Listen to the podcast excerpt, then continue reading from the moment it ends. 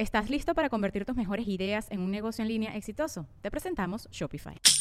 Tal vez no lo sabías, pero nuestro podcast More Than Mamis es un negocio. Y lo comenzamos, por supuesto, para desahogarnos y hablar sobre la maternidad, no para convertirnos en expertas de ventas y del e-commerce. Así que sí, necesitábamos ayuda para vender nuestro merch y poner en marcha nuestra tienda. Por eso estamos tan contentas de usar Shopify. Regístrate con tan solo un dólar por mes en shopify.com barra sonoro, todo en minúsculas. Ve a shopify.com barra sonoro para llevar tu negocio al siguiente nivel. Shopify.com barra sonoro. With everyone fighting for attention, how can your business stand out and connect with customers? Easy. Get Constant Contact. Constant Contact's award winning marketing platform has helped millions of small businesses stand out, stay top of mind, and see big results fast. Constant Contact makes it easy to promote your business with powerful tools like email and SMS marketing, social media posting, and even events management. With Constant Contact, you'll reach new audiences grow your customer list, and communicate more effectively to sell more, raise more, and fast track growth. Don't know much about marketing? No sweat.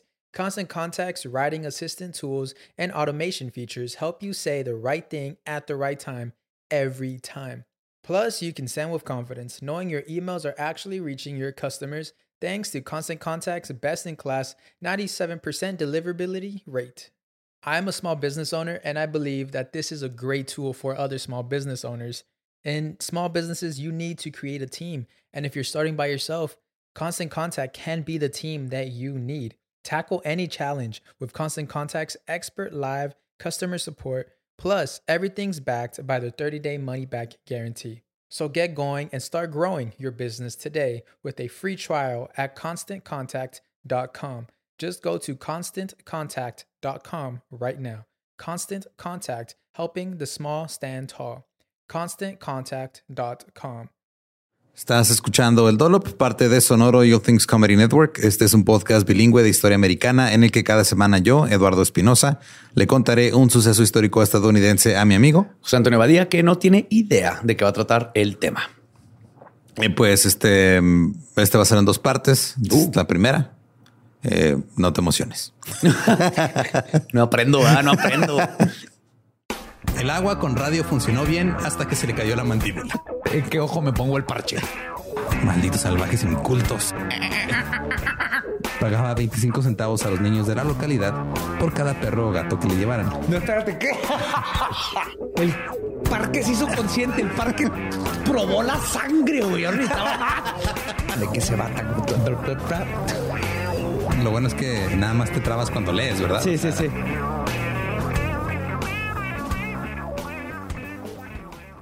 ...1957... Boston, como muchas otras ciudades, fue objeto de renovación urbana a manos de los líderes de la ciudad.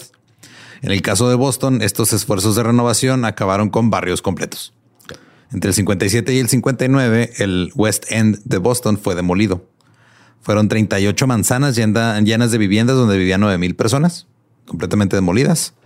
Llegaron los promotores inmobiliarios a comprar los terrenos baratos, eh, ya que no tenían las casas, eh, porque pues, lo que hicieron fue quitar a la gente pobre y poner apartamentos de lujo. Claro, gentrificar. Así es. Los desplazados eran blancos de clase trabajadora, se dispersaron por todo el área de Boston, fueron obligados a pagar rentas más altas y tener que lidiar con el hecho de que la comunidad en la que habían crecido por generaciones, pues básicamente desapareció. O sea, les Sí, ya no hay vecino, ya no hay ya no hay nada. Lo mismo le pasó al vecindario de East End de Boston, que se fue demolido para construir el aeropuerto Logan.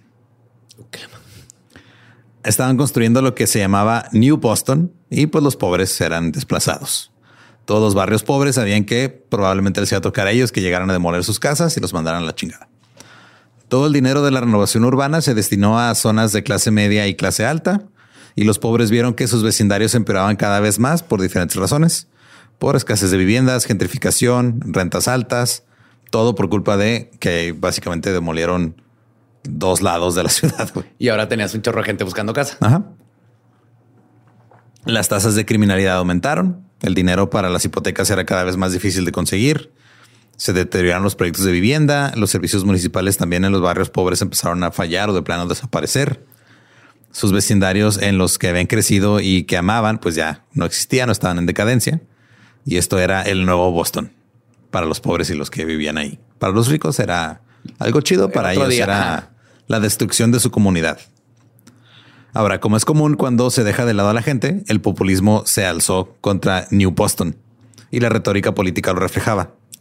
En 1963, el concejal Gabriel eh, Piemont se postuló para alcalde. Cito, estamos derribando viviendas sin reponerlas para este mismo grupo económico.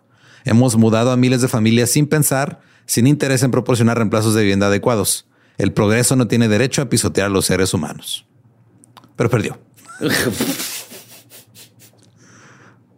Mira, la idea estaba bonita, pero... Sí, sí. Luego vino Louis Day Hicks, una católica irlandesa de la vieja escuela que era presidenta del comité escolar de Boston. El padre de Hicks era un hombre muy respetado en el sur de Boston y era rico. Entonces Louis aprovechó su apellido. Un par de años antes, el capítulo de Boston de la NAACP o The National Advancement Association for Colored People o la, Asociación Nacional para el Avance de las Personas de, Color, había exigido un reconocimiento público inmediato de la segregación en el sistema de escuelas de Boston. Ellos decían que solo querían una educación decente para sus hijos negros y el reconocimiento de que estaban recibiendo un nivel peor de educación. Cuatro de las 13 escuelas para negros en Boston tenían problemas tanto de seguridad como de salubridad. Y, o sea, al grado que tuvieron que ser cerradas por lo mal que estaban. No mames, tengo que llevar a Michelle Pfeiffer a enseñarles.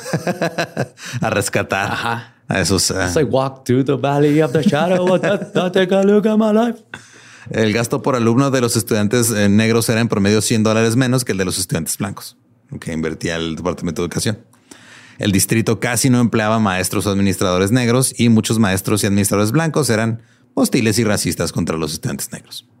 Claro, el lugar donde te mandaban como de castigo, estoy seguro. por supuesto. Ah, entonces, en, respuesta a la NAACP, el Comité Escolar de Blancos hizo una audiencia. Eh, pensaron que esto haría que el problema desaparecería. Pero tanto salieron a apoyar a, la gente negra que tuvieron que rechazar 800 personas y no las dejaron entrar a la, a la audiencia. Entonces el comité encabezado por Louis Day Higgs dijo, eh, no vamos a hacer nada. Dijeron que el racismo y la segregación no existían en la cuna de la libertad. El problema eran los padres negros. Los, ajá. Y que los padres negros acudieron a los tribunales para obtener un trato igualitario. Ese era el problema. El problema no es que seamos racistas. No, no, no, no. El problema son estos señores con mucha pigmentación en su piel que están exigiendo derechos. Mal. Sí. Hubo dos boicots por parte de los estudiantes negros para demostrar su punto. Ahora, para 1967 ya se avecinaba la desegregación racial. Luis obviamente no la aprobaba y la gente del sur de Boston estaba pues harta de tantos cambios. Sí, esta era una más. Ahora, Luis argumentó que se estaba obligando a las escuelas de Boston a ser el chivo expiatorio de aquellos que no han logrado resolver los problemas sociales, económicos y de vivienda del ciudadano negro. Ella decía cosas como, mira, en Chinatown las escuelas chinas son 100% chinas. En el lado norte, North End, eran casi todas italianas. Y las del sur de Boston son católicas irlandesas. Y los gatos se educan ellos mismos. Ahí está el puro gato enseñándose a ser gatos. Y luego después de decir todo esto, dijo, cito, no tenemos segregación en las escuelas de Boston. ¿What? O sea, después de explicar la definición de segregación. Creo que lo que no entiendes es que es segregación. Ahora Luis Day Hicks se postuló para alcalde contra el actual alcalde John Collins y sus políticas de renovación urbana. Su campaña también fue populista. Dijo eh, que lo que la gente quería era ser escuchada por el ayuntamiento, pero que se dieron cuenta que el alcalde pertenecía a empresas e intereses especiales. Entonces ella estaba en contra de eso. Ahora el tema principal de la campaña era el busing o, básicamente o sea, mover en autobús. Ah, de camión. sí, de camiones. Esta era una práctica que se empezó como parte de la desegregación. como parte de la integración racial en los Estados Unidos, lo que hacían era asignar y transportar estudiantes a escuelas dentro o fuera de sus distritos para tratar de diversificarlas. Por ejemplo, si había una escuela de puros, si había una escuela de puros blancos, pues iban en un camión por este, personas de, por personas negras a otro lado y se las llevaban para que estuviera diverso el pedo.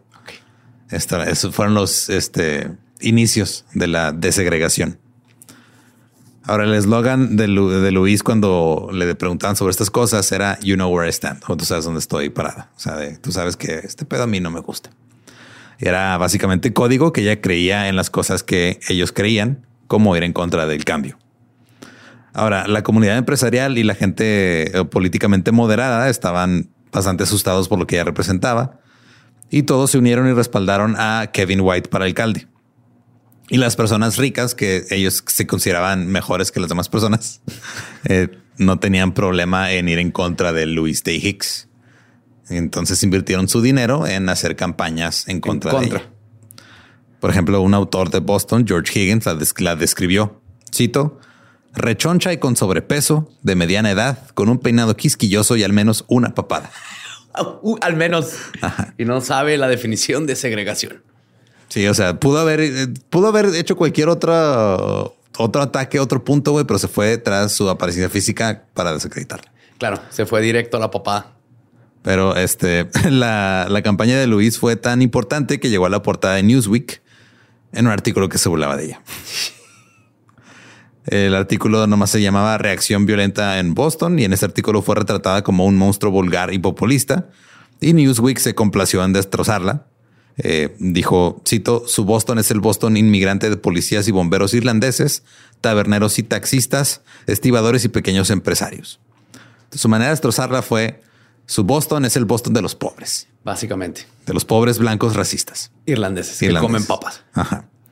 Ahora, decía que eh, sus personajes parecían este, perdón, que sus seguidores parecían personajes de una tira cómica que se llamaba Moon Mullins, que esta tira cómica era sobre pues, que vivían como en una especie de pensión o hostal y que se la pasaban este, borrachos. Entonces ese era el ataque, que sus seguidores eran una galería de tiras cómicas de bebedores y alborotadores. Entonces Newsweek básicamente lo que estaba haciendo era darle la razón a Luis, estaba portándose snob y clasista mientras Luis estaba portándose racista. todos estaban mal, pero por diferentes este, razones. Y Luis lo que hizo fue atacar a la revista por insultar a Boston, insultarla a ella y decir, ella dijo, yo estoy orgullosa de mi herencia. La parte blanca nada más. Ahora, el senador Edward Kennedy también respaldó al otro candidato, a Kevin White, y todos pensaban que White podría cerrar eh, la brecha entre los negocios y los barrios pobres de la clase trabajadora blanca. Al final White ganó por solo 12 mil votos. Y la neta intentó hacer algo bien. O sea, él detuvo la destrucción de las casas, eh, dio voz a los lugareños, trató de poner fin a las tensiones raciales con un programa que se llamaba Summer Thing. Ganó, gastó más de 500 millones de dólares en mejoras de vecindarios. Todo parecía que estaba bien, iba poco a poco funcionando. Pero luego llegó una recesión en 1974. Oh, fuck. Y cuando dejó de llegar el dinero, llegó la decisión de los tribunales sobre la desegregación. Ahora, sin ningún poder de habla o de levantar la voz, los negros de clase media en Boston se habían centrado en las escuelas durante un tiempo y recientemente se habían dirigido a la legislatura estatal. Ellos querían simplemente eh, pues que les hicieran caso, que los tomaran en cuenta. Que los escuchen, somos personas. Pat Jones, un activista, decía, cito, si la lluvia gotea en la biblioteca de una escuela y solo hay negros sentados en esa biblioteca, nada va a cambiar. ruido? si los niños blancos también están sentados en esa biblioteca, las cosas van a cambiar y ese techo se va a arreglar. Exacto. En 1965, la legislatura había aprobado la iniciativa de desequilibrio racial, que decía que las escuelas con más del 50% de minorías estaban desequilibradas y no iban a recibir fondos estatales. Entonces lo que hicieron fue en lugar de diversificar, fue reclasificar, reclasificar a 670 estudiantes chinos como blancos.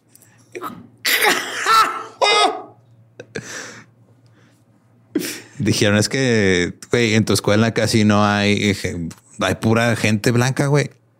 O sea, si no tienes este, o sea, si, si tienes más del 50% de minorías, no te vamos a dar. O sea, si tienes muchos chinos o muchos negros y casi una gente blanca, güey, te vamos a dar. Chino, Wong es blanco. Ajá.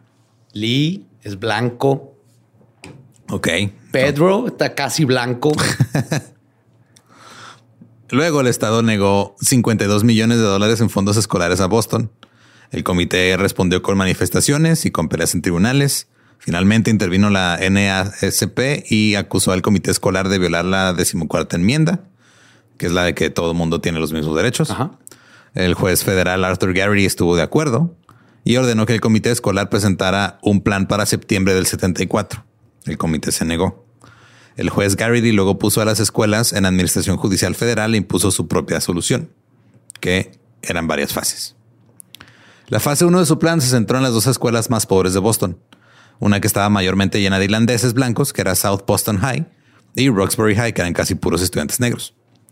Lo que iban a hacer era que los niños serían transportados en autobús desde seis proyectos de vivienda pública diferentes a estas dos escuelas. Y ya con eso iban a integrarlas racialmente y iban a estar más equilibradas. Ya. South Boston tenía los niveles más altos de pobreza de blancos en los Estados Unidos. Oh. Y una tasa de desempleo del 40%. Sí, güey, casi la mitad, de la gente no tenía trabajo. Eh, South o los Southeast lideraron la ciudad en sobredosis de drogas. Estaban como segundo lugar después de Roxbury en asesinatos con armas.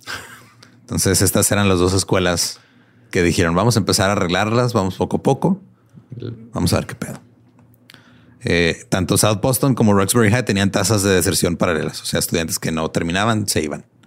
Ahora, los padres blancos de Southie se enfurecieron porque el juez vivía en una zona que estaba un poquito más bonita y ahí no había todo este pedo del busing y no andaban sacando niños y metiendo niños. Ahí sí los tenían todos de un solo color de la paleta, ¿no? Sí. Entonces dijeron, ¿sabes qué? Tú, juez, estás viendo en un barrio en Vergas donde no tienes pedos con tus escuelas, ¿por qué te metes con nosotros? Y otra vez sale Louis Day Hicks a hacer manifestaciones. Eh, los anti-buzzers formaron una organización que se llamaba ROAR o Restore or Alienated Rights o recuperemos nuestros derechos alienados. Para entrar a esta asociación, eh, los miembros tenían que prometer, cito, no juraré lealtad a la orden judicial de los Estados Unidos o la dictadura por lo que representa una ley y una nación bajo Garrity, el juez este, con libertad y justicia para nadie. Ahora en Boston, eh, los líderes políticos lo que hacían con la clase trabajadora era pues, lo mismo que en todos lados, ¿no? Tú me apoyas y yo te empodero. La clase trabajadora de la, de la ciudad creía en la política pragmática y en hacer tratos. Entonces ellos decían, ok, si hacemos una manifestación, vamos a llegar a algún trato. Así era como pensaban. Eh, pero pues no, estaba, no estaba funcionando bien. Eh, había mucho enojo porque pues, la economía estaba mal estaban cerrando los puertos, las industrias relacionadas con la defensa después de la guerra de Vietnam ya no tenían trabajo. Eh, Saudi tenía el promedio más alto de familias con asistencia social y pues todo el mundo estaba de la chingada. Hasta que apareció algo contra lo que podían luchar todos juntos. Ahora, para que se dé una idea, o sea, Boston pues, es una ciudad grande. South Boston es como una península que está en la parte del puerto y el río Charles lo separa a Charleston del centro de la ciudad. Ok. Esta separación geográfica también se volvió social. La gente de South Boston básicamente decía South, o sea, yo soy South y no soy de Boston. Y cuando iban a la ciudad decían, ah, vamos a la ciudad, o sea, vamos a Boston. Ellos era como si estuvieran viviendo en un este, lugar aparte. Simón. Eh, entonces, para ellos, traer niños negros y enviar a sus propios hijos blancos fuera de su aldea era una gran amenaza. Para ellos el juez era simplemente otro elitista que estaba atacando su forma de vida. Eh, decían que tenían la sensibilidad de una motosierra. sí. Y la previsión de una caballa, o sea, de un pececito todo pendejo. En una entrevista, un residente de Saudi advirtió lo que venía. Dijo, cito, podemos ser culpables, pero lucharemos contigo. Podríamos salir aquí atrás y pelear y podría arrancarte los ojos. Tal vez esté mal, pero mantendremos nuestras acciones. Tal vez, no sé. Ajá. En mi escuela no me enseñan ese tipo de cosas. Entonces, pues sí, en resumen, estaban ya, o sea, llevan a empezar con a mover este gente en el transporte para llevarlos de unas escuelas a otras. La gente estaba enojada y estaban a cambiar su estilo de vida y estaban a punto de hacer un cagadero. Varios días antes de que los autobuses entraran en vigencia, un conocido jefe criminal de Saudi, Whitey Bulger, Whitey Bulger, Simón, a ver si lo conozco, incendió una primaria güey. en el vecindario donde vivía el juez Garrity, el que ordenó todo. Wow. A ese grado estaba el desmadre. Es mafioso, conocido. Sí, o sea, el un capón de su época fue y quemó la primaria donde vivía este güey. De lo cabronado que estaba, de que iban a llevar niños negros a una escuela que no les y que se iban a llevar esperas de Whitey? no sé, un poquito más de claridad en sus acciones. Tres días antes de la apertura de las escuelas, un grupo organizó una reunión en la plaza de City Hall y fue un intento de tratar de desinflar los ánimos, tratar de controlar a la gente que está hablando de violencia, Eh, el senador Edward Kennedy fue invitado para dirigirse a la multitud a hablar con ellos. Eh, la gente se sorprendió de verlo ahí, pero todo el mundo sabía que él apoyaba la iniciativa de los autobuses. Así que ocho mil personas lo abuchearon. Uh, Le empezaron a gritar que era una desgracia para los irlandeses. Le empezaron a gritar, ¿por qué no dejas que te disparen como le dispararon a tus hermanos? ¡Hala! Iba a ser ese chiste, güey. Me la ganaron. Y le empezaron a gritar, ¿por qué no pones a tu hijo de una sola pierna en el autobús a Roxbury? Tenía un hijo que le faltaba una pierna. Eh, por cáncer. ah, uf. Ajá. Y le dijeron, sí, güey, a ver, pues a ver si muy, muy chingón. Súbelo al camión, güey, que se lo lleven a esa escuela a ver si es cierto. Y pues este, la mayoría le dio la espalda a Kennedy después de apoyarlo por mucho tiempo, todo por este pedo de los autobuses. Otros le arrojaron tomates y huevos que llevaban consigo, no sé por qué. Kennedy fue empujado fuera del templete. Eh, fue eh, un periódico dijo que fue apurado a salir por madres enojadas que se pararon frente a él con los puños cerrados. Oh my God. No, peor que quieres una mamá irlandesa enojada. Pues una mujer lo pateó en las espinillas, mientras que otras lo golpearon, eh, lo sacaron empujones y le cerraron las puertas. Pero las puertas eran de cristal, entonces terminaron quebradas, hechas mierda. Luego salieron y arrojaron huevos al edificio federal de al lado por el que se había escapado Kennedy. Y todavía no habían llegado el primer día de clases. Eso esto es lo que digo, lo que dicen. Nunca les pasa nada malo a los Kennedy. güey.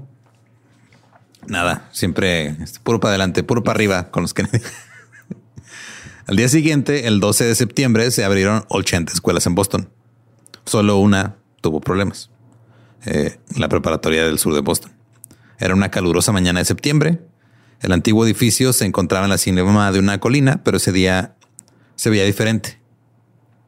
Ya que en las paredes estaban escritas leyendas como todo el mundo debería ser dueño de un negro, o mata a los negros, o no hay negros en el sur de Boston. ¿Qué querrán decir? No sé. Sutil este mensaje, señor director. Estos jeroglíficos no los entiendo. Afuera, una multitud de varios cientos de personas se habían reunido al otro lado de la calle, con carteles que incluían frases como Bus them back to Africa. o sea, llévalos en camión de regreso a África. Ajá. Eh, que no sé si sabían, pero no, no puedes atravesar un, un océano en un camión. No, entonces, esos güeyes son los que no saben. Sí.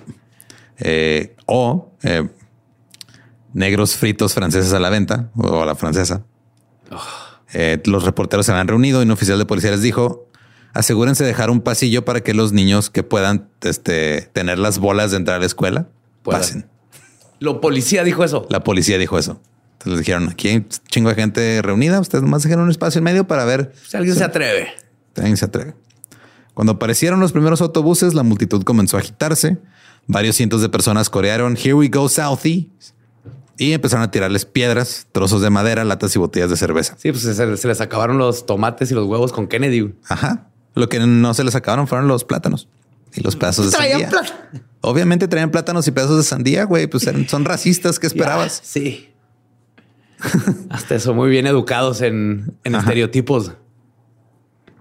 Los policías formaron una línea, sacaron sus garrotes, avanzaron hacia la multitud para tratar de dispersarlos, lo cual funcionó por un momento, pero luego la multitud se reformó y comenzó a lanzar cosas de nuevo. Entonces llegaban los policías, medio los dispersaban, se volvían a juntar, se venían en bola otra vez. Una reportera sueca estaba ahí y dijo, cito, es como Belfast. Las mujeres tienen el mismo aspecto, hablan igual y parecen ser igual de duras. Cada vez que hay algún problema, las ves incitando a los niños. Era las mamás diciéndole Las mamás este, diciendo a los niños que se agarraron chingazos. parte de la madre. La batalla callejera se prolongó todo el día. Al final del día, los policías tenían puestos cascos antidisturbios cuando lucharon para que los niños volvieran a subirse al autobús. Un autobús tenía una ventana rota por una piedra. El cristal que se rompió cortó a algunos de los niños que iban adentro, al conductor y a un perfecto. La asistencia del primer día del año escolar de 1974 en South Boston High School fue de 124. Niños. Ajá. 56 negros y 68 blancos.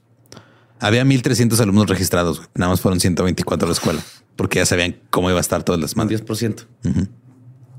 Se dijo que el alcalde y sus, eh, sus ayudantes estaban conmocionados por la respuesta del vecindario y que nadie sabía que la gente estaba tan enojada de lo que estaba pasando. No, ni nunca nos dimos cuenta. Sospechamos algo cuando le aventaron tomates al senador Kennedy, pero dijimos, tal vez están enojados por el hijo que le falta una pierna. No sabíamos. Ajá. La estudiante Regina Williams nunca había estado en esa parte de Boston y ella dijo, cito, no tenía idea de qué esperar con esto de los autobuses, no sabía nada sobre el sur de Boston, no sabía, nada más sabía que no les gustábamos, no sabía nada de lo que nos estaba esperando, pero cuando llegamos ahí era como una zona de guerra. Regresé y le dije a mamá y nunca lo olvidaré, le dije, ma, no voy a volver a esa escuela a menos de que tenga un arma. yes. Tenía 14 años Oh, y no regresó a la escuela. Al día siguiente la abandonó, se fue a otro lado. El segundo día de clases había una turba de 500 personas afuera de la escuela.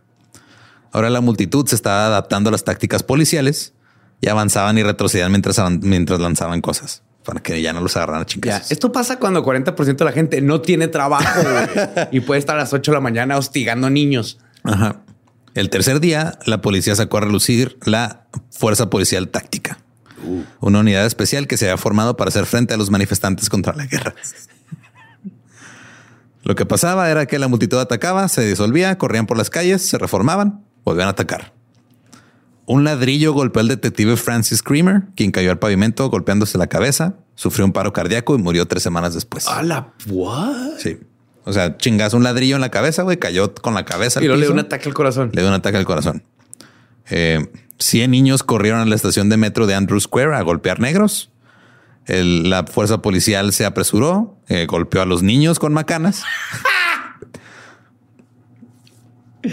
Oh, que pues, está épico segundo día de clases. güey. Sí, güey. O sea, ponle, A tenían, mí no me este, dejaban ajá, tarea, güey, al segundo día, güey. Está culero. tenían entre, ponle, entre 13 y 17 años, güey. Y los policías les partieron la madre. Ajá. Porque ellos les están partiendo la madre a alguien más. Ya. Es una cadena de partidas de madre. güey. Que empiezan con las madres. Ajá. Eh, un ladrillo golpeó a un taxista negro cuando iba pasando frente a un complejo de viviendas. Era más iba haciendo su trabajo. Ladrillazo.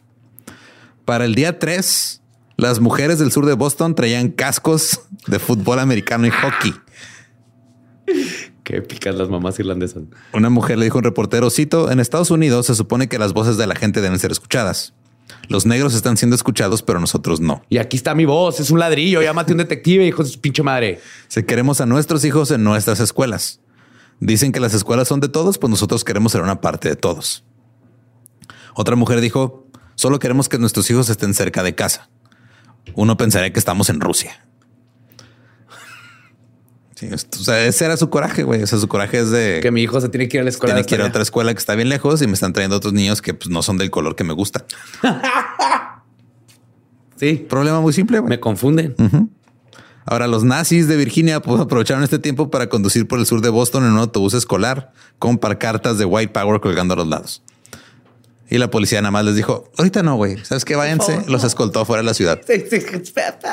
Ya tenemos una, una este, turba de madres irlandesas con cascos, güey. No, no podemos. Ahorita no, güey, No, porfa. En el sur de Boston, un par de noches después, la fuerza policial táctica dejó las tácticas y simplemente se agarró puñetazos con una turba de 500 personas que intentaban entrar a la escuela. Fuck yes. La violencia del sur envalentonó a los otros barrios y dijeron, ah, esos güeyes están agarrando madrazos, nosotros vamos a hacer lo mismo. güey". El quinto día, los estudiantes negros en Marapan arrojaron piedras al equipo de fútbol de la escuela de Boston durante la práctica. Eh, las peleas estaban ocurriendo también dentro de las escuelas. En Hyde Park High, las peleas de estudiantes fueron tan malas durante la primera semana que tuvieron que ir los policías también a calmar el pedo. Cuatro estudiantes fueron hospitalizados. Oh. El director cerró la escuela durante dos días. Hubo disparos a través de la puerta principal de la escuela Jama- Jamaica Plain. Eh, los autobuses fueron apedreados en Roxbury, Mattapan y Dorchester. En Dorchester, un grupo de negros eh, acuchillaron a dos estudiantes blancos. Eh, dos blancos agredieron a un conductor negro de transporte público. Y así pasaron las siguientes dos semanas. Y lo peor es nadie está aprendiendo sus tablas de multiplicar durante este proceso. güey. Nadie Es lo que los muchachos no se están dando cuenta. podrían darse cuenta que la violencia se está disparando exponencialmente, pero no saben No qué es eso. saben, güey. es- o sea, no tienen tiempo, no, han tenido sus clases. Así, o sea, Están privando ellos mismos Se están una- apuñalando entre todos, peleándose, aventándose piedras y ladrillos. Luego, el 4 de octubre, los anti-buzzers hicieron otra manifestación contra los políticos. Los políticos hicieron lo que pudieron para tratar de calmar las tensiones. Eh, el senador estatal William Bulger, que no sé si estaba relacionado, Relacionado. con Whitey Bulger, pero voy a asumir Muy que sí. probablemente, yo digo que sí. Eh, dijo eh, que este no era momento para los débiles de corazón. Alguien le preguntó si había posibilidades de que esto funcionara y dijo, you bet your life. Así, apuesta tu vida que Claro sí. que sí. Obviamente no funcionó. ¿Cuántos niños hay? Sígalos mandando. Síganlo. Hasta que se cansen. Estos niños se, se van a cansar de estar apuñalando. Ahora, la policía era en su mayoría irlandesa. Su sindicato había do- donado dinero a favor de la causa, eh, bueno, a favor de la causa anti-buzzer o en contra de los autobuses. Y cuando fueron eh, llamados a trabajar, se mantuvieron firmes, pero eh, no les tomó mucho tiempo cansarse de la mierda de los pueblerinos, como les decían. Cito, después de que la tercera o cuarta roca sale volando, tienes a olvidar la justicia de su causa. Es donde sale la justicia. Puño derecho, puño izquierdo. Y pronto la policía estaba atacando a la multitud con todo lo que podía. Eh, las acciones de las policías, eh, de los policías, particularmente de la táctica, enfurecieron más a la gente. Ahora, había un bar ahí muy conocido en Saudi que se llamaba el Rabbit Inn. Era frecuentado por una pandilla irlandesa conocido como los Mullens, y justo al otro lado de la calle había un proyecto de vivienda. Había rumores de que los Mullens iban a cometer grandes actos de violencia usando armas y dinamita. Y la policía sabía que el Rabbit Inn era un lugar donde se hacían llamadas telefónicas anónimas, que este básicamente lo que hacían era le marcaban a la policía, decían, hey, están pasando cosas, vengan aquí a ayudarnos. Y cuando llegaba la policía, los empezaban a pedrear. El viernes 4 de octubre, cuando un ladrillo rompió el parabrisas de una patrulla de la policía cerca de Rabbit Inn, los policías intentaron arrestar al, al que la- lo lanzó. Pero luego salieron otros 35 pandilleros del bar y empezaron a pelearse contra la policía. La noche siguiente, la policía táctica, con sus placas tapadas con cinta negra Oh, shit. y vestidos con ropa antidisturbios, allanaron el bar, destrozaron el lugar y empezaron a soltar chingazos a lo que fuera. Mira, ¿Quién está mal aquí? Todos. Todos, güey. Todos están mal aquí. Todos. y esa es la primera parte. Ajá, no, yo. Dos noches después, una multitud merodeaba por los proyectos al otro lado de la calle protestando por la redada. Y fue cuando un hombre que se llamaba Jean-Louis André Yvon pasó por ahí. Era un refugiado haitiano, eh, era negro y él no sabía qué estaba pasando. La multitud rodeó su auto, rompieron las ventanas, lo sacaron y lo golpearon con palos de hockey. Fue grabado por cámaras de noticias. Dos policías intentaron salvarlo, pero también fueron golpeados. Uno de los policías sacó su arma y disparó al aire sobre la multitud. Finalmente ellos hu- huyeron y este Yvonne se salvó. Al día siguiente, los negros tomaron represalias. English High era una escuela nueva, en su mayoría negra, cerca de Fenway Park. Los estudiantes blancos estaban siendo transportados en autobús hacia esa escuela. Alguien activó una alarma contra incendios, los estudiantes salieron a las calles y básicamente se hizo una mini guerra racial allá afuera. Una campala ahí afuera. Sí. Luego los negros de los proyectos que vivían ahí cerca comenzaron a arrojar piedras a los autos que conducían los blancos. Los blancos fueron sacados de sus autos y golpeados. Eh, les arrojaban objetos desde lo alto de los edificios, tanto a los blancos como a los policías. Un tipo informó que estaban lanzando bats de béisbol desde las partes desde arriba de los... Así no funcionan los bats, pero qué miedo. Güey, que te avienten un, Un bat, de béisbol sí. desde 10 pisos y que nomás lo ves caer y te va... Qué miedo, güey. 1500 estudiantes caminaron por la calle Tremont rompiendo ventanas y tirando piedras y la lucha continuó un día más en la zona. Pues es que había un geek de lentes, así que yo nomás quería que vieran mi Trapper Keeper. Ahora, nada más les quiero recordar a los que están escuchando esta historia es de que todo esto pasó porque pasó una ley en Estados Unidos que era, güey, no podemos tener a las escuelas separadas por color. Y su solución fue vamos a mezclar los colores. A fuerzas. A fuerzas. O sea, la causa pues no era mala. La ejecución era pésima. claro, a lo y la, ira, ajá, y la ira de la gente por todo el pedo de que les quitaron sus vecindarios, les quitaron este eh, dinero, trabajo y todo, pues obviamente se agarraron contra esto. Es un súper mal plan. Entonces, entre que unos están incitando, otros están defendiendo, se hizo un cagadero horrible, pero todo era nada más para integrar a las escuelas racialmente. Y esa noche de bats gratis para toda la población, ya se arrepintieron. Sí. Mejor se pusieron a vender cerveza a 10 centavos otra vez. El 10 de octubre, el presidente Gerald Ford por fin dijo algo. Dijo, cito, respetuosamente no estoy de acuerdo con la orden de los jueces. Esto hizo que la gente que estaba en contra de los autobuses tuviera algo de esperanza, porque dijo, "Güey, Presidente. Sí. El alcalde White dijo que el presidente estaba desafiando el Estado de Derecho en el país. Habían pasado cuatro semanas, 149 arrestos, 129 heridos, daños a la propiedad por 50 mil dólares, un policía que había muerto de un ataque al corazón. Y fue en este punto cuando el alcalde le pidió al juez Garrity que enviara alguaciles federales. Porque dijo que la histeria estaba conduciendo a más histeria. Y sí, como todo lo demás, esto molestó a la gente que estaba en contra de los autobuses. El representante estatal Ray Flynn dijo, la fuerza engendrará fuerza. La gente del sur de Boston tiene una orgullosa tradición. No les gusta que la policía a los federales los empujen. Y tenemos cascos y un chingo. Ahora, después de todo esto, el juez le dijo al alcalde, no, güey, ¿sabes qué? No voy a hacer eso. Así que el alcalde se lo pidió al gobernador, quien le dio 300 policías estatales y 100 policías del distrito metropolitano. El 10 de octubre la policía estatal estaba patrullando los, los pasillos de la escuela preparatoria de South Boston. Güey.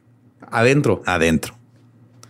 Y esto fue ya cuando los disturbios se trasladaron a las escuelas. Hubo un flujo interminable de peleas entre blancos y negros en las escuelas de South Boston y Hyde Park. O sea, el desmadre ya no era tanto la gente afuera, Era estaban peleando entre ellos. El 15 de octubre hubo dos peleas separadas en Hyde Park. Una comenzó con unas chicas negras atacando a una chica blanca en un baño. Un estudiante blanco, Joseph Crowley, se apresuró a ayudar y fue apuñalado en el estómago. ¡Ay, güey! Pronto toda la escuela estaba en una pelea campal y el escuadrón de policías tácticos con, con 125 elementos entraron a la escuela para detener el desmadre. Afuera de la escuela, la policía arrestó a la hermana de Joseph Crowley por arrojarle piedras a un autobús. O sea, en la misma familia, güey, un güey iba a ayudar y su hermana le estaba aventando piedras al autobús. Y uno lo puñalaron, la otra la arrestaron, güey. O sea, No, y qué miedo. Una adolescente por sí ya es lo más tenebroso que existe, pero esta trae cuchillo. Adolescente con cuchillo. Ajá, sí, no. La nueva película de Plumhouse. Y eso es nada más. El director cerró la escuela durante dos días. El gobernador movilizó a 400 eh, elementos de la Guardia Nacional. Pidió tropas federales, pero el presidente Ford dijo que no. Los 400 de la Guardia Nacional parecieron este, calmar un poquito las cosas en las escuelas. Para finales de octubre, el FBI ya tenía 42 carpetas abiertas de violaciones de derechos civiles. Pero algo más estaba sucediendo. Los padres negros informaban que sus hijos traían libros de texto a casa por primera vez, porque anteriormente no había suficientes libros para cada estudiante. Oh my God. Y en sus escuelas, pues había menos, porque les daban menos dinero. Ahora ya tenían también más equipo. Por ejemplo, en Roxbury High dice, tienen equipos. eh, el profesor de ciencias eh, por años había querido tener un microscopio y ahora ya tiene muchos. ¡Qué bonito! Entonces, ciertas cosas estaban funcionando mientras todo lo demás iba a la mierda. Lo que creo que puede resumir este cualquier avance que hay en la sociedad. Nosotros vimos, no, sí, exactamente. Los policías estatales se fueron el 4 de diciembre eh, porque se les acabó como que el, el- el- el- el, pues el rango de tiempo que les habían asignado. Desde ese día hasta el 10 de diciembre, South Boston era básicamente una campal todo el tiempo. Todos los días estaban peleando ahí adentro. Mientras había policías todavía peleándose contra manifestantes afuera de la escuela. El día 6 cerraron la escuela temprano cuando los estudiantes blancos marcharon por los pasillos gritando cánticos racistas. El día 9, una niña negra golpeó con un candado en la cabeza a una niña blanca. Los estudiantes negros dijeron mientras iban a casa en los autobuses que las madres de Southie agita- agitaban plátanos y saltaban arriba y abajo como si fueran monos para molestarlos. Me puedo imaginar a esas señoras. Wow. Güey, tú sabes cómo se ven esas señoras. Están los Karen, ajá. El 11 de diciembre, cuando los estudiantes cam- cambiaban de clase, que era la hora habitual en la que empezaban las peleas entre los cambios de clase, James White, un estudiante negro, apuñaló a Michael Faith, un estudiante blanco. ¿Qué me está dando cuchillos estas niñas? Sus papás para que se defiendan, güey, es lo más triste. ¿Así? Sí, güey. Pues es que, o sea, güey, te tienes que ir a la escuela. Yo no puedo, no te puedes quedar aquí en la casa. Yo tengo que ir a trabajar. Hay un cagadero afuera, güey. Todo Yo- aquí está la cartulina que me pidiste ayer y llévate este cuchillo de la cocina también por si acaso. Eh, ya, ya te lo imaginas en la noche anterior. Ay, ¿cómo que se te olvidó pedirme el cuchillo? Ya están cerradas las tiendas, Cuchillerías. las cuchillerías. Eh, cuando Faith cayó al suelo en un charco de sangre, todo el mundo empezó a entrar en pánico. Los estudiantes blancos huyeron de la escuela. Mientras lo hacían, entre la confusión, los protestantes se enteraron de lo sucedido y se hizo una gran multitud afuera. Todos pensaban que el estudiante había muerto, que Faith había muerto y querían venganza. Pronto había 2.500 Saudis allá afuera gritando, aventando todo lo que podían. En el interior estaban preocupados de que no iban a poder sacar a los estudiantes negros. ¡Los microscopios! Así que llegaron los políticos a ver qué pedo. Llegó Luis, llegó Bulger y llegó Flynn. De alguna manera, no sabemos cómo, pero Luis Day Hicks fue la voz de la razón. ¿Se calmó? Usando un megáfono, dijo que los manifestantes tenían derecho a estar ahí, pero que deberían dejar que los estudiantes se fueran. Eh, fue entonces cuando la multitud se volvió casi a Luis y le empezaron a decir cállate. sí, empezaron a callar. O sea, lo que era su estandarte dijo ya se están. O sea, sí quiero que se lleven a los negros de aquí, pero mínimo que se los lleven. O sea, para que se vayan. Déjenos que se vayan. Y la gente dice cállate. Y empezaron a cantar I'm dreaming of a white Christmas. Oh my God. Un reportero describió la escena. Cito: Latas, palos y ladrillos volaban por el aire como una tormenta de granizo y algunos de los policías habían sido golpeados con fuerza. La policía entró con garrote en mano mientras los, eh, pues, la policía montada básicamente se lanzó contra la multitud. A abrir camino. A abrir camino, y pisoteando a la gente con los caballos y todo. Eh, los, hubo eh, adolescentes y niños que estaban cortando las llantas de las patrullas y rompiendo las ventanas. Volcaron el auto del superintendente de la policía. Skinner. en el, este, en el, en el interior de la escuela, una maestra vio que un ladrillo golpeaba a un policía en la cabeza y de plano la maestra dijo, bueno, no va a salir viva de aquí. No, no. Se les ocurrió un plan para traer autobuses de señuelo al frente. Para que Para siguieran, ajá, güey. sí, güey, para Como si desviar la fueran atención. zombies. Ajá. Mientras sacaban a los estudiantes negros por una puerta hacia otros autobuses. No, miren, niños, acérquense. Vamos a llenar de axe. No los van a poder detectar. Ustedes nomás caminen como ellos y no va a pasar nada. Tranquilos con el olor. Eh, los jinetes tuvieron que soportar la peor parte. Se metieron una tormenta de latas, botellas rotas, piedras del tamaño de puños, eh, tablas, ladrillos y huevos. Pero ni los hombres eh, ni los caballos se, se dejaron vencer. Están aventándole pinches botellas a los caballos. No, mamá. eso sí, ya están cruzando otra línea. Otra línea. Pues el señuelo funcionó.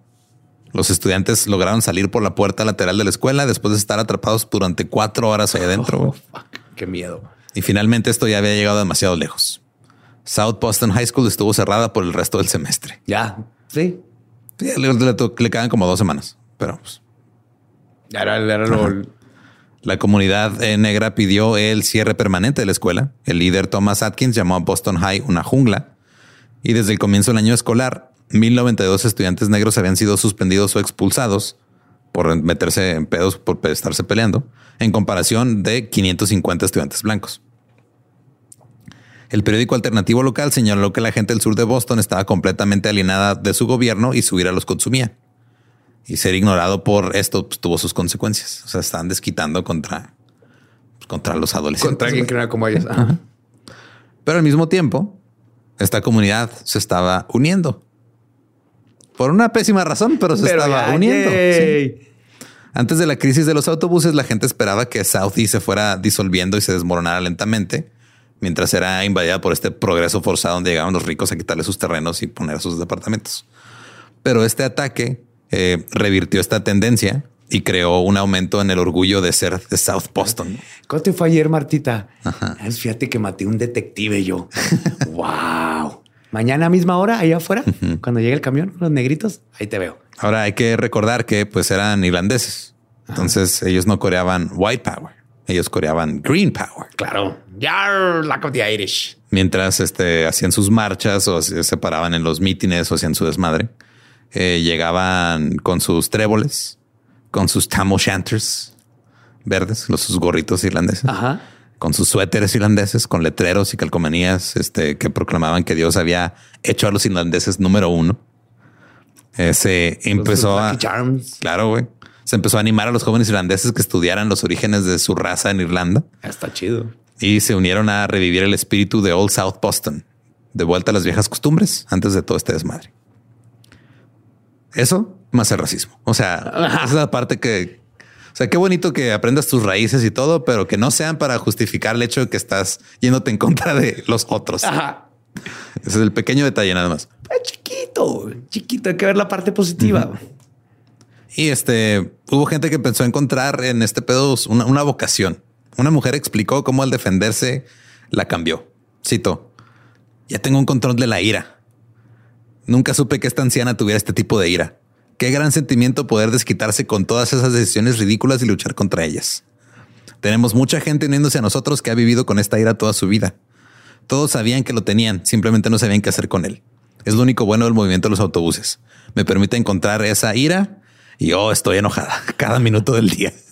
Nana, tú, no, nana. Me levanto, hago mi tecito y lo salgo a golpear negritos. Ajá. Y pues sí, güey. O sea, ya la gente estaba encontrando un hobby, un hobby. Esto era un estilo de vida, güey. Ya, en lugar de ir a hacer yoga o no, en lugar de ir a hacer, ajá, sí, terminé con los brazos doloridos que hiciste lagartijas. No, apedrié como a 10 personas ayer. Güey. Esta, esta ira, este enojo que tenían solo condujo a violencia, ya que pues, no podían ir a la escuela los jóvenes, güey. Los índices de asistencia, aunque habían subido un poco desde eh, el comienzo del, periodo escolar, todavía estaban muy bajos. Los activistas de la comunidad negra vieron las cosas de manera diferente. Dijeron, cito, si los blancos quieren mantener a sus hijos en casa, está bien, déjenlos. Que los mantengan en casa durante 25 años, que no puedan conseguir trabajo. Eso significará más trabajos para nosotros. Están pensando al futuro. Y mientras tanto, el teniente Robert Bradley de la policía táctica estaba así, nada más como que viendo los escombros, eh, una pila de vidrios rotos, una colilla de cigarro colgando de su boca, mientras los gruesos llevaban una patrulla destrozada y dijo, no hay final para esto, simplemente seguirá y seguirá, porque parecía no haber respuesta al problema de Boston. Esa es apenas la primera parte de la segregación escolar en Boston. va a seguir, Wow. Eso es lo que pasó en el 74. En el siguiente episodio hablaremos de lo que pasó en el siguiente año escolar. Oh, fuck. Tiene que regresar a clase. Ajá. Y pues está, está feo, güey. Esto está increíblemente triste y desgarrador. Pero pues este se va a poner peor. Entonces prepárense para la siguiente semana.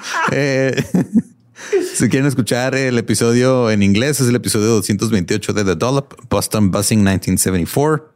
Eh, recuerden que nos pueden seguir en todos lados como arroba el Dollop. A mí me encuentran como arroba ningún Eduardo. A mí me encuentran como el Diablo. Y pues ya no se apedreen. Este, no parece que no, no aprendemos nada, güey. Ni poquito, ni poquito. Nomás sube y baja de intensidad. Sí. ¿Estás listo para convertir tus mejores ideas en un negocio en línea exitoso? Te presentamos Shopify. Tal vez no lo sabías, pero nuestro podcast More Than Mamis es un negocio y lo empezamos por supuesto para desahogarnos y hablar sobre la maternidad, no para convertirnos en expertas de ventas y del e-commerce. Así que sí, necesitábamos ayuda para vender nuestro merch y poner en marcha nuestra tienda. ¿Y cómo suena con Shopify? Llegó otra venta. Shopify es la plataforma de comercio que está revolucionando millones de negocios en todo el mundo. Ya seas un emprendedor desde tu casa o desde donde sea, Shopify es la única herramienta que necesitas para iniciar, administrar y hacer crecer tu negocio sin dificultades. Con Shopify puedo gestionar pedidos, envíos y pagos desde cualquier lugar, brindándote toda la información y estadísticas de tus ventas al detalle. Regístrate para un periodo de prueba con tan solo un dólar al mes en shopify.com barra sonoro, todo en minúsculas Ve a shopify.com barra sonoro para llevar tu negocio al siguiente nivel. Shopify.com barra sonoro. Hello, it is Ryan, and I was on a flight the other day playing one of my favorite social spin slot games on chumbacasino.com. I looked over the person sitting next to me, and you know what they were doing? They were also playing Chumba Casino. Coincidence? I think not. Everybody's loving having fun with it. Chumba Casino is home to hundreds of casino style games that you can play for free anytime, anywhere, even at 30,000 feet. So sign up now at chumbacasino.com to claim your free welcome bonus. That's chumbacasino.com and live the Chumba life. No purchase necessary. DTW, void, prohibited by law. See terms and conditions 18 plus.